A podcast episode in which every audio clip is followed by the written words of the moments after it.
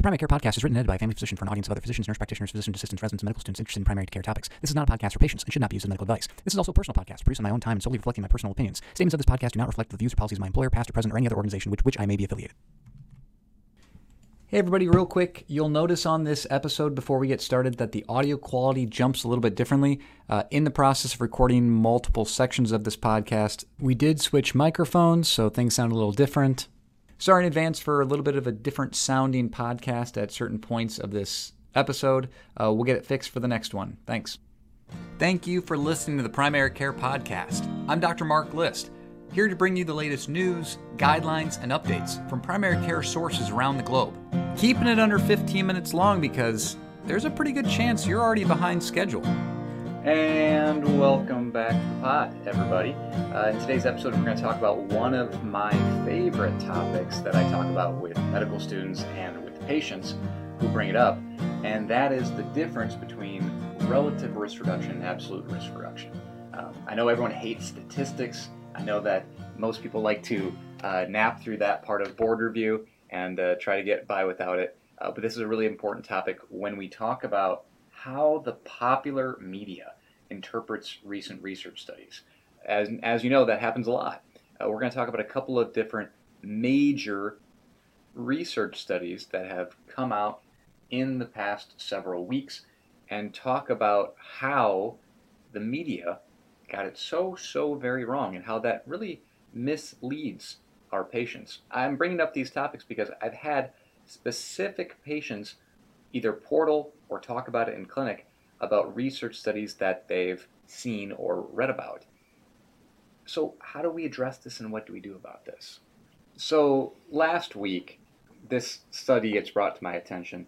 Uh, a patient portals, I have people actually use the portal, surprise, surprise.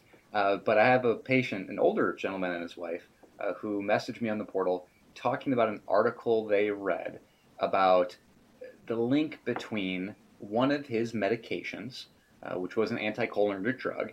Uh, specifically, it was for his bladder issues, uh, and the risk for dementia.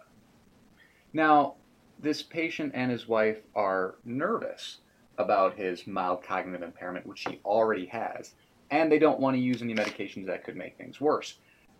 But I want you to go through this article with me because this comes from CNN.com, right? The bastion of all uh, good medical reporting that we see. Uh, you know, they're pretty garbage when they talk about medical reporting. But here's the here's the headline: Commonly prescribed drugs are tied to nearly 50% higher dementia risk in older adults. Now, this is a true statement when you actually read the JAMA article from the JAMA Internal Medicine article uh, about the risk for anticholinergic drugs and the risk of dementia. Uh, in the study, they looked at people over a 10 year period uh, who were on anticholinergics versus people that were not and were taking them for at least three years. And the relative risk increase for dementia was, in fact, 50%. But here by itself, when we talk about what does 50% increased risk actually mean, that makes a big difference for patients because for an individual patient, sure, they might read that 50% and say, oh, great, I need to stop all my medicines because I'm, I'm nearly doubling my risk of dementia here by, or greatly increasing my risk of dementia by taking my medications. But in reality, the absolute risk of developing dementia was only 3%. So the absolute risk reduction of not taking all these medications to help with all these symptom control and, uh, and a, a, ton of other really helpful medications that fall under the anticholinergic umbrella. We only saw a 3% actual absolute risk reduction for the individual patient. Now, that doesn't seem like a lot. 50% sounds like a ton from a relative risk standpoint, you know, going from 9% down to 6%. That 50% uh, reduction seems like a ton of reduction. But in reality, only if we talk about it in terms of absolute risk reduction, you know, and number needed to treats or number needed to harms, uh, we talk about a completely different ballgame. So again, this is something where I have to take the time, I have to look at the study that she was talking about, I need to go back and read about it, and then do the math to figure it out. And and really, this is all CNN's fault. uh, for really crappy reporting and talking about relative risk reductions of absolute risk reductions. And the second article I want to bring up is near and dear to my heart, uh, just because of some of the misscience and governmental mistrust that is associated with it. And that's the uh, weed killer Roundup, glyphosate. Now, this is not a surprise if you've heard me go off on this before, but there's a large, again, similar to the anti vaccination but anti science part of the country that wants to sensationalize and say that everything is terrible and bad and, and going to cause cancer and everything's awful. Now, I'm going to, again, pick on my dear friend CNN for their amazing medical reporting news here, and we're going to talk about an article, and I want to read you the headline. The article begins Glyphosate, an herbicide that remains the world's most ubiquitous weed killer, raises the cancer risk of those exposed to it by 41%. I mean, wow. Wow. This article says in the first sentence that Roundup increases your cancer risk by 41%. Now, if you read this and you are a layperson who has no statistical background, no scientific background, and that's the first sentence you read, you are going to assume that if I go out and use Roundup in my yard, if I am exposed to Roundup in my food down the chain, if Roundup was used in the in the uh, the plant material for which my food is based on, that I'm going to have a 40% increased risk of cancer just from that just from that sentence. Uh, talk about irresponsible journalism. What does the study actually say? Well, the study says that very high levels and prolonged exposures to glyphosates in weed control applicators, so patients who spend their entire lives working with these chemicals and who are at the highest quartile of exposures, do have an increased risk for non Hodgkin's lymphoma. Not any other cancer, not any other cancer, but non Hodgkin's lymphoma. So, and what is that risk? Well, it is a 41% risk.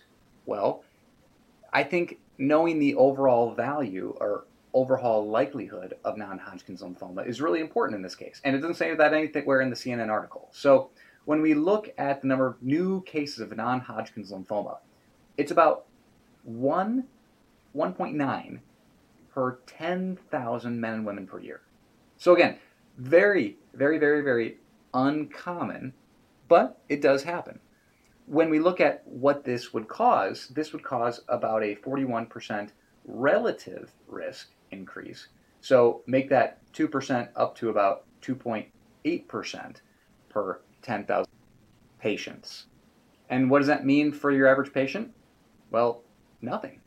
Unless your patient is a groundskeeper or works for a yard care service that's exposed to these chemicals all day, every day for most of their career, this study means nothing.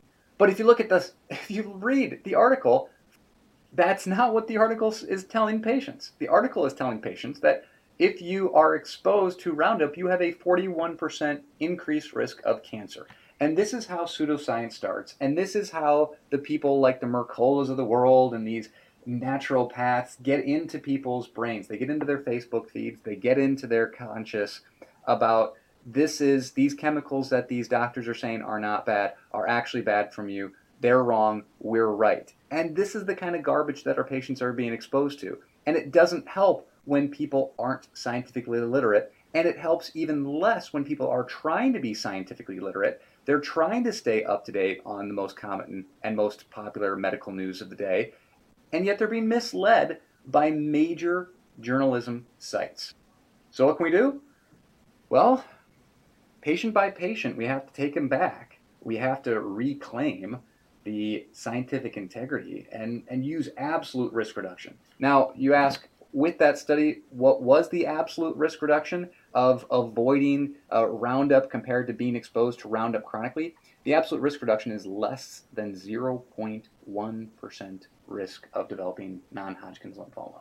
So, being exposed to Roundup all day, every day, increases your risk of developing cancer in actuality by 0.1% less than that probably.